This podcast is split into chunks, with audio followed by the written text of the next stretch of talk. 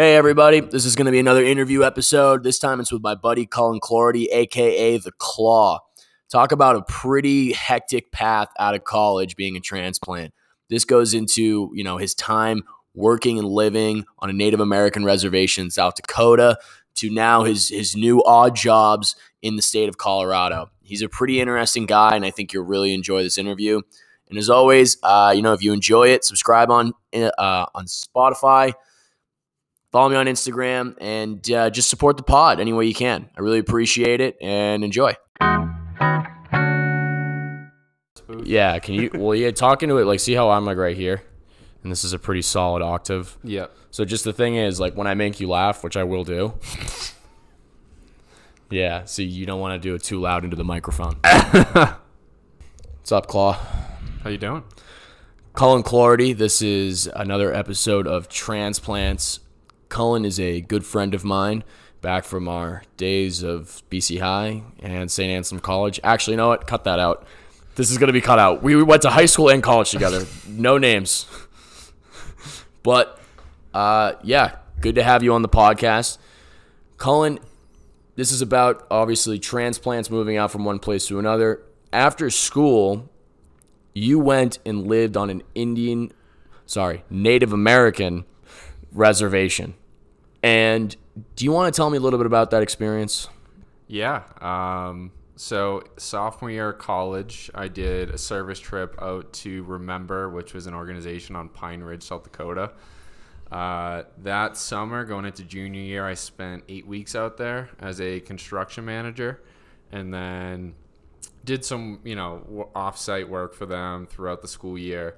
Uh, and then after graduation, Spent, or sorry, after junior year, spent the rest of the summer out there, uh, and then senior year took that over with Corey True, um, who you also used to work at Saint A's.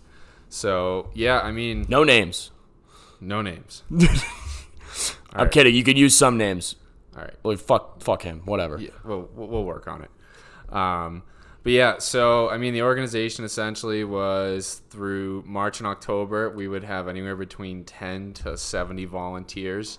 Um, it was my job primarily as the operations manager was I would keep track of the construction. Um, most people on the res live in trailers, so we would go out, skirt trailers, which essentially is, you know, making sure it doesn't collapse in the winter. The weather doesn't ruin it. He would skirt trailers.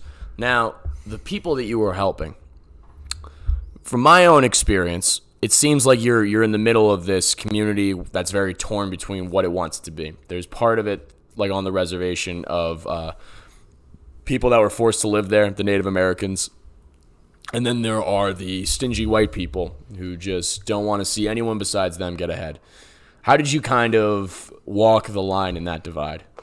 Yeah, I mean, I think you kind of hit the nail on the head. So, I mean, the Native population, uh, their roots are really strong to their culture, um, which is really cool to see. But, yeah, I mean, I would say some of the people out there, uh, a lot of the ranchers in South Dakota and Nebraska, uh, they are not a fan of the natives.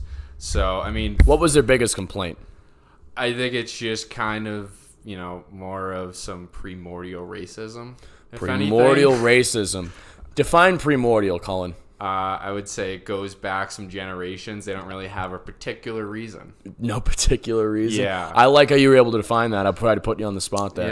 Yeah, I looked it up before. Cullen, you're such a good uh, edu- uh, word-amicationer, and mm-hmm. I want to say, so what can you, any experience, any negative experiences with some of these ranchers that you that you encountered? Yeah, I mean, I think it was uh, Nebraska was more of the issue for me because we lived right on the border of Nebraska.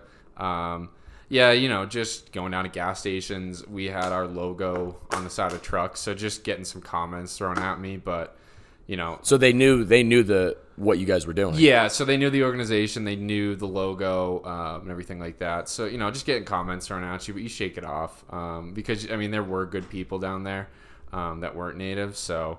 I mean, for me, it was more or less trying to walk the line with keeping that professional relationship with people on the res while also trying to, you know, build the community aspect. How do I help these kids? Essentially, yeah. How do I help these kids? Mm-hmm. um, so what I usually like to ask uh, the guests is, in a, in a place such as that, where do you, I mean, you were obviously thrown into a community, and you were building a community, literally, mm-hmm.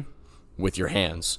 But what were some of the things that you might have done on the side to establish trust with the people you were working with, or maybe the people you were working for? Yeah, so that's a good question. I think um, most of our staff was non-native um, that were full-time staff. So we had some... You mean they were white? Yes. Yeah, essentially. Uh, a lot of college students in the summer, and we had some full-time staff throughout the year. Um, so, you know, I think during off-hour... I mean, we never really had... We didn't have official hours. So, you know, at nighttime, try to just, like, have the staff over to my apartment, you know, watch something, do... What did the staff like to watch? Um, if Bachelor it, was popular. Jesus. Um, I can't say I've really got into that, but no. Rock Band, when I brought that out after graduation, that was a big hit. Where you sent? What, what position were you on Rock Band? Uh, guitar always. Guitar always. Yeah. yeah. It, you it, got the face for guitar. Yeah, exactly. So you know, just you know, the lead singer. No, not my style. No, not my speed. um, but yeah, I mean, I think with the Native community, a lot of it was we worked with. Uh, we had a lot of Native staff members that weren't. Uh, they would work during the day, but obviously go home at night. Um, you know, just having them over for dinner on the weekends. Um, you know, outside of work, maybe we take them to you know south of the border to Nebraska for dinner because that was we were pretty much an hour away from anywhere uh, that you could really get a meal or go to a grocery store. So, yeah, I mean, just little things like that, I think, go a long way. Like, you know, making the guys coffee in the morning before they came in. Um, I think that, you know, goes a lot further than doing something big once a month. Right. And, I mean, what's funny to me, man, is, you know, this podcast is mostly geared towards people who have a job, but they're experiencing their new transplant life outside of that, mm-hmm. right? With you, your work and your life it's completely intertwined. Right. There, most of the time, there is no. Yep. There's no really breakup of that. Did you find that kind of maddening? Yeah, I think so. Um, you know, we would have Saturday morning to Saturday night off. Um, my position, you know, I could sometimes get away with maybe two days off a week, kind of. I think so. In the wintertime, it was just me uh, and the director out there, maybe a couple other staff members. We would chop wood. And the thing that was pretty brutal is it started to get dark at like two thirty. Oh, Jesus. So, yeah, I mean, there was definitely times. Alaska vibes. Yeah, pretty much, essentially. Um, but, yeah, I mean, I think it was definitely tough to find that balance for a while, and I definitely didn't do a great job with it. Um, I think I self-sabotaged a little bit on that end where. Describe that. What do you mean? Uh, I think I just, you know, I wasn't giving myself the freedom initially to take a break, um, you know. I would work super late and you're committed to the mission. I appreciate that. But...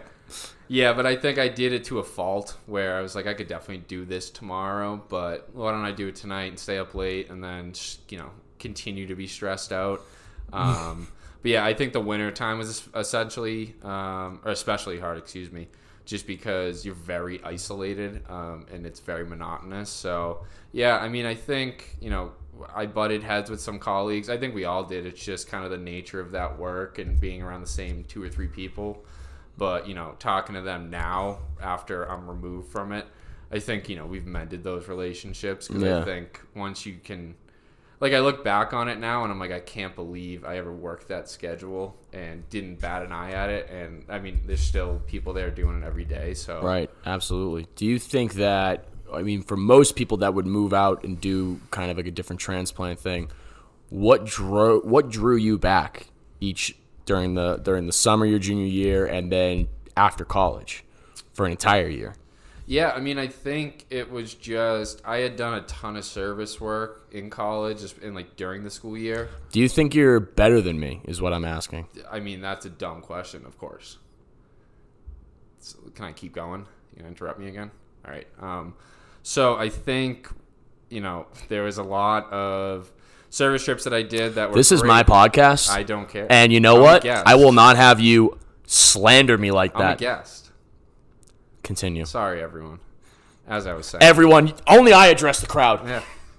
The uh, listeners. Breaking down the, the third wall, fourth wall. You're breaking down the sixth wall. Uh, six, you're breaking down my wall of emotions yeah, is what you're doing. I might. And I don't appreciate it. I'm gonna I'm gonna flip the switch. I'm gonna be interviewing you by the end of this. Please don't. All right. As I was saying, everyone, Um, I think uh, I had done a lot of service work in college, and there was just something different, and I still can't really explain it. I think just how immersed you were in the work was the big difference, um, especially a lot of service trips you go on, it's catered towards, oh, like this is a great experience, kind of a pat on the back for you. Um, and mm-hmm. I know the service trip coordinators at school, they were very uh, aware of that, and we tried to kind of work that out of the program, where we didn't want people to go on like voluntourism trips and be like, oh, look at these cool pictures. So there was a there was a very uh, was there a big no Instagram policy?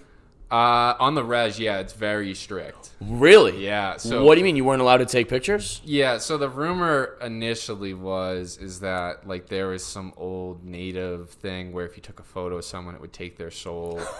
And I mean, I mean, I'm laughing, but I mean that could very well be true. Yeah, no, I think it's just like I, I mean, it's just like with anything. You're not gonna walk up to someone on the street and just take a photo and walk away. Like it's just kind of a normal. I mean, you might, but most normal I probably people, would. Yeah, exactly. Um, but I think it's just more or less of respect. Did you ever have someone put a curse on you? Uh, not that I know of, but I mean that remains to be seen. Would you know if you had been cursed? Again, I don't know. I mean, it, they could have done it after I left. I don't know how those work. Yeah. You're like, one day I just started bleeding uh, blackness, and uh, yeah, my blood was was red. And I don't know. I, wait, stubbed, I stubbed my toe a lot, so I don't know if... That's I mean, that, that'd be a good curse to put on someone. You just that aggressively stub curse. Your toe. I was thinking of that, dude. Like a good, like, oh, man, guy curses. Like, what would be like a hell thing that like, what, what do you think would be like a biggest... pet peeve that you would have to live with? Like if you could curse somebody with one thing that they had to do each day that was like marginally like just shitty, what would it be? Mm, either your you know sports are buffering or having to listen to this podcast. This is my friend. This is my so-called friend, Cullen Clardy. Um, I'm not a comedian, so what's I your social security number? Uh, it's oh three four six four two oh two eight one. Okay. Anyway, write that down. Write that down. I, I man, I was I did have a fucking joke about this. We're, we can edit this out. Um, that is interesting. Did you find did you immerse yourself in any of the traditional tribal customs, or was that kind of uh, not allowed for whitey? No, I. I, that was the biggest regret that I have, is that I didn't do that enough. And I think that goes back to I kind of burnt the candle on both ends, where I think if I took part of the... So, like, the big thing out there is it's called a sweat lodge. Nice. It's essentially... Steam room. Yeah, essentially. And they do a lot of traditional Lakota prayers and hymns. And, you like, you share... some more personal things. I never took part of it, and I think that's my biggest thing. Share bodily fluids? Yeah, essentially. Yeah, you just sweating all over the person next to you. I, like, low-key saw you. For some reason, I had this picture in my head of you, like, marrying, like, a Lakota woman and then just being like, this is our son, many moons. And I'm yeah, like, oh, name. Cool, dude. Like, yeah, you come back to the to the ten-year reunion. Yeah. You're just wearing a lot of turquoise. Hey, nothing wrong with good turquoise. I love turquoise. It's a great, yeah. It's a great look. But, uh, yeah, I mean, I think I wish I took part in that more. The the one thing we did do a lot of was the powwows. The powwows? Yeah. Describe a powwow for me. So they uh, the natives will dress up in, like, traditional uh, Lakota um, garb, essentially. Um, so they make their own outfits. Um, a lot of traditional – so drumming and singing is a huge part of Native American culture. So they'll have dance competitions, essentially. Uh, they'll have their own... Kind of like Wild 'N Out. Yeah. It, yeah, that's it's actually the same exact thing. I think Wild 'N Out was based off of that. Nick Cannon actually led one of the powwows. Nick was at... Yeah, he was at one of them. Uh, it was really cool. Nick Cannon is actually one hundred percent Native American. Yeah, most people don't know that. Most people don't yeah. know that. He's from South Dakota. Yeah, but... Uh, Yeah, I mean, I think that was kind of that was the one thing that we took uh, part in in the summer, pretty much every week. Um, wow, that's pretty so that cool. was cool. Um, but yeah, I mean, some of them they're so the big one that was in Pine Ridge. It's like three or four days. Um, oh shit! So yeah, there's stuff going on all four days. So on those weekends, you know, we'd go down and pretty much just spent every day. So that was um, it was cool to kind of meet everyone. and kind of see how they do things. So you were definitely uh, you definitely relied on Walmart. Yeah. So can you tell me a good Walmart story? Good Walmart story. I mean, some of the stuff you can find in like South Dakota Walmarts are excellent. A uh, lot of like borderline racist T-shirts. Um, But, I mean, the Walmarts in South Dakota, like, if you're from the East Coast, like I know we are, the Walmarts like that don't exist. Like, it's a shopping mall in there. It is a mall. I, th- there was one that had a roller coaster. It was pretty crazy. Get the fuck out. Yeah. Like a full-blown. No, I'm kidding. It's a Walmart. This is a comedy podcast. Cullen's picking up on that. I'm not a comedian, but, you know, over here being funny. Well, I'm going to make sure he doesn't become one. What what made you want to what made you want to leave that service lifestyle? You've you've done it for a year and a half, and I know that you quit afterwards. Um, like a, I mean, some have called you a coward. I haven't, but I've just heard many, that many have, many have. Yeah, it's been all over Twitter. Yeah. And so, what what made you want to go? What made you want to quit? Um, it was a tough decision because I was planning on doing uh, until October, so the end of the second volunteer season. Um, When COVID hit, and then kind of just like everyone else, you know, initially we thought it was going to be like Ebola, where we'd be scared for like a week, and then everything would go back to normal. And we had our first trip that week out there, and then we sent them home, and then obviously things kind of kicked off from there. What was that? Probably the first week of March. Mm-hmm. Yeah. Um, so yeah, I mean, we did two months of not much, trying to figure out what was the safe thing to do. Um, along with like what can we do, because we weren't going to be able to work on people's homes for a while, especially not go in and meet them. Mm-hmm. Um, so I think after two months, my replacement was already there, and he had been trained enough where I think everyone felt comfortable with him taking over. Um, and especially since we weren't going to have volunteers, there wasn't he wasn't going to be rushed into it. Um, and Corey was out in Colorado, and I think at that my girlfriend Corey, not Corey True. Um, and I think at that point I was just shout out Cullen's girlfriend Corey. Hey.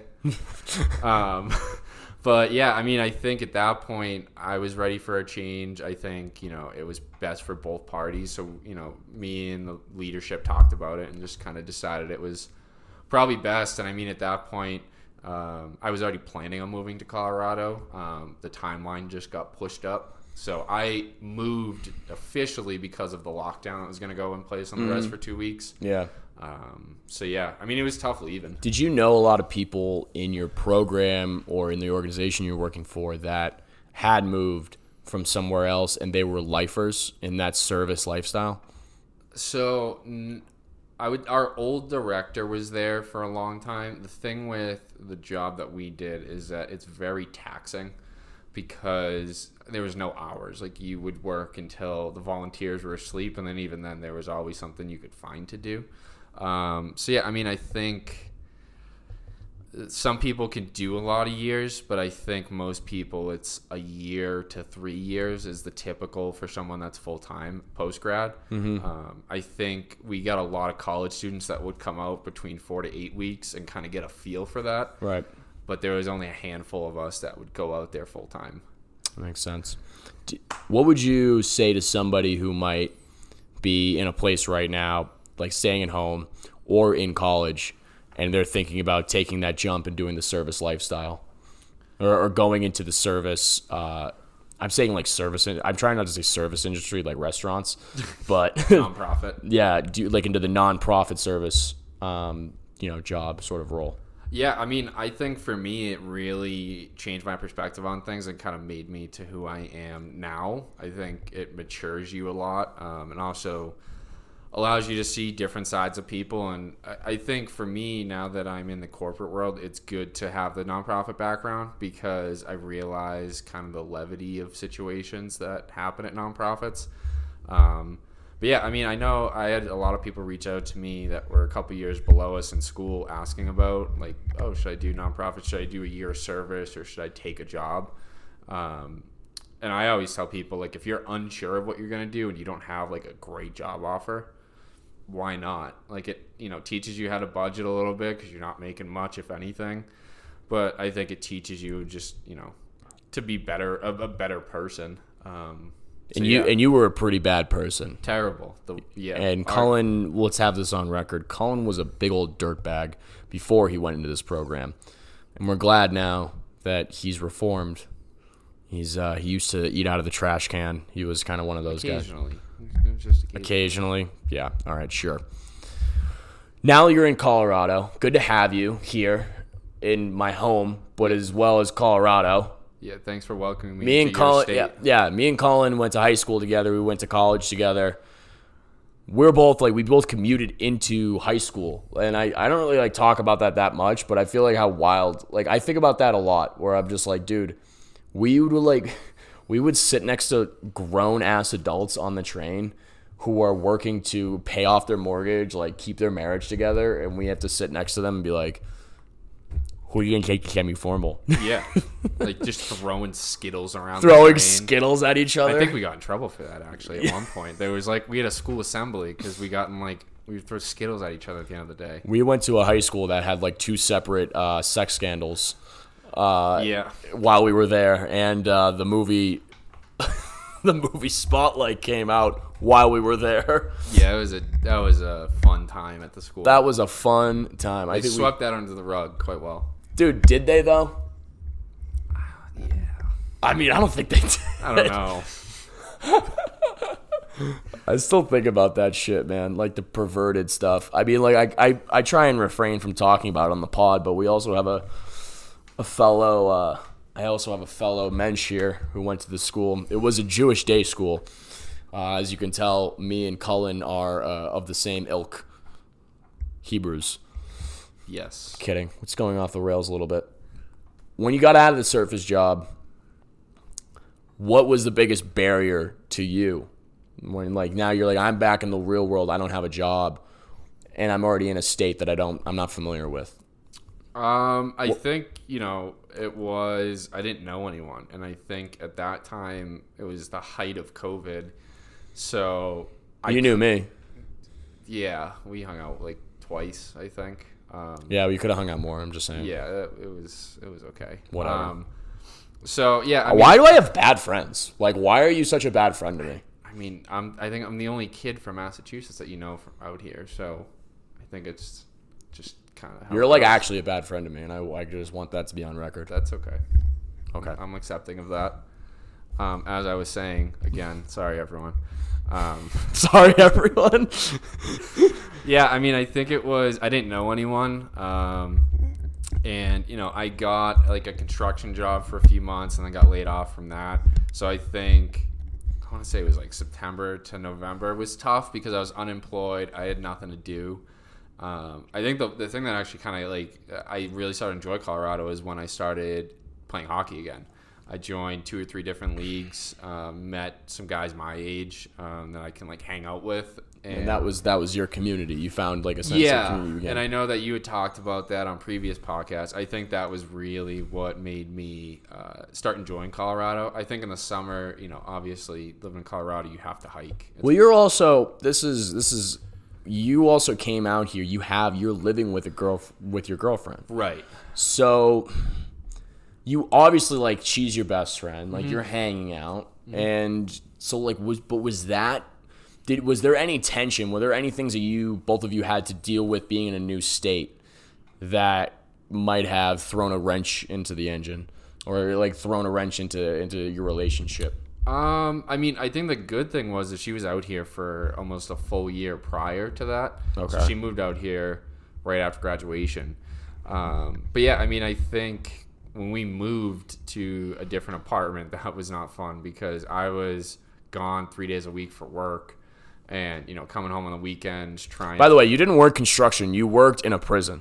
That is true. Yeah. I... Why would you just? Why wouldn't you just say that? I didn't want to. I didn't think I was gonna have to explain this whole thing. It's a podcast, so we're going deep, dude. All I'm right. like fucking Larry so, King, bro. So uh, R I P in peace. Yeah. See you when I see you, Larry. Yeah, those, those suspenders. Yeah. Um, but yeah, I so I got hired to do fire alarm and like industrial security systems in a prison, which I had never done anything electrical, and I was immediately thrust into putting like security systems in a prison. Um, so yeah, I mean, I'm sure they're wrong. Um, I'm sure people got out. I got laid off before they tested it, so I'm sure there was a lot of mistakes that happened. um, but yeah, so we basically were working in Kansas. We were two miles from the border um, and lived in an Econo Lodge Monday to Thursday. Bro, it was a joy. What is, what were your coworkers? Were you and your coworkers like? Did you guys hang? What was the deal? Uh, we'd get dinner like twice a week if the boss paid for it. Other than that, like what I, was dinner? Uh, there. Okay, so there was like a five star restaurant in the middle of this town. No, there isn't. I'm not kidding you. It was possibly some of the best food I've ever had. What? Shout it out right now for the pod. Uh, I think it's called the Kitchen Sink. The Kitchen Sink. All right, look it up if you're ever in the middle of buttfuck Kansas. Uh, I don't even know where it was. Yeah, if you're if you're on the Kansas-Colorado border, make sure you stop by the Kitchen Sink. But so yeah, you went to a five-star restaurant. I, I mean, it's not like Michelin star rated, but like it was incredible food, and then the rest of the town was like Hardee's and McDonald's. So, and it was also two streets, and then there was just a massive prison. So it made no sense. So I mean. I uh, I got into Minecraft. You got into Minecraft. I got into Minecraft uh, on my computer. What did you mine, or what did you? What does that even mean? Uh, so my cousin from back home was big into it, and like on the weekends, I if I was gonna like play N H L or something on my PlayStation, I'd hop on with him. He convinced me to do Minecraft, but I have no idea how to do anything on a computer. Uh, and also, I don't know. I still don't really know what the objective is. So I just kind of went around and got like blocks thrown on me by zombies. And that was it. So that's essentially what I did. I'd work out in the prison gym. No, you wouldn't. Yeah. So the prison, were they were they were the prisoners also in so there? So the prison was empty. So they were trying to reopen it. It's a private prison. I know you're probably hot and bothered by that. I am hot and bothered. Um, Shout out Joe Biden, ending private prisons. So, oh, I forgot about Executive that. order. So, yeah, I would work out in this old, like, dilapidated prison and then would run on the old concrete track outside. Get out. They had a concrete track? Yeah, it was terrible. Like, I for sure have, like, stress fractures from running on that. Yeah, and then I'd go home. I would eat, like, a hungry man meal or a salad, maybe have a beer, play Minecraft, and go to bed at like nine thirty because we started work at six. Dude. So it was... What to talk about. Some people, hey, you want to talk about your first job out of college you don't like? Think about going into a serv- into non-profit service, then going into work at a goddamn... pro- work at a prison. Yeah, no, yeah, it was... Uh... Yeah, that was a wake-up call. Despite being a bad friend, I will say you're absolute nails. Yeah. Keep going. I, I like getting complimented. I'm serious. I well, I don't have any others. You're pretty nails. Okay, thanks. You dress like an absolute, like, dingo. No, I don't though. dress like you. Yeah, because I'm eclectic, and I have a great sense of personality and style. I mean, everyone listening to this knows that's an absolute lie. You want to talk about your Spanish Thrasher jacket? You want me to pull it out? No, I'll I'll walk off this. Should podcast. I wear it tonight to the show? Yeah. Yeah, no, definitely do that. I'm sure people would love that. Maybe you'll get signed. I will get signed. Fuck you, dude. Probably not. So now you're actually working like a legit job. Do you kind of do you think you're going to like end up missing those? Well, let me ask you this. I'm going to edit that out. Now, what have you taken with you now living, you know, you're past the prison, but you're past the, ser- what do you take with you from that time on the reservation to now? Um, I think a couple different things. I mean, I'm still involved a little bit with the organization and hope to be more in the future once, you know, things get back to normal, hopefully. Um, you know, I think for me, a lot of jobs I had growing up and everything was more or less of like blue collar, like a lot of construction jobs. Um, but I think the nonprofit kind of taught me people actually, you know, like they'll notice if you're working hard and if you're putting one hundred percent of yourself in. Because there was certainly times at the nonprofit where I was just kind of burnt out and I wasn't, and I could tell that people noticed that.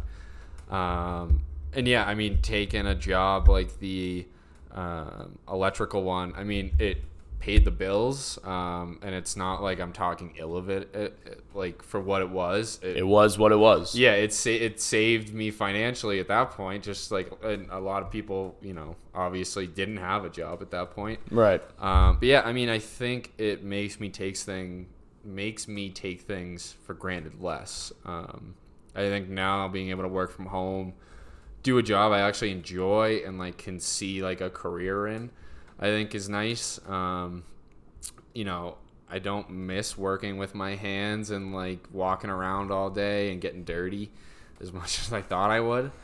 Um, his nails, but he's not that dirty. But yeah, I mean, I think too, it's nice now that I, you know, you have more free time when you're not exhausted every right. day. And you've um, decided to spend that free time uh, running. Cullen, we're both from Massachusetts. Do you miss it? I miss the people, I would say. Like, I miss my family and friends. Uh, when I go back home, it's nice to, you know, see the guys from college and high school, family, yeah. but I don't miss living there at all. I mean, you can't beat Colorado. You um, really can't. I mean, especially where I'm at. I'm twenty minutes from the mountains, and I love to, like, run and hike. So you can't beat that. Um, so, yeah, I mean...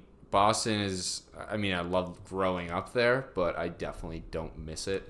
I find that there's a sort of dynamic where people who grow up in a certain place like a Northeast and they have a certain upbringing, then when they go to a different place like a Colorado, maybe like a, a an Austin, Texas, mm-hmm. or maybe like an even an Atlanta or a Raleigh, North Carolina, they're like they are primed and ready to succeed.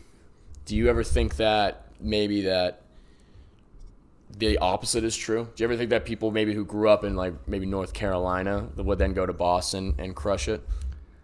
I don't know. I just feel like it's so much calmer out here. Like people aren't assholes yeah, all the time. Nobody's a dickhead to you. Um, I mean, well, that's a, the funny thing is whenever I'm driving, I'm like, if you want to cut me off, I think people out here do it by accident. But yeah. like I can be terrible to you when I'm driving, but like people from Massachusetts are good at it.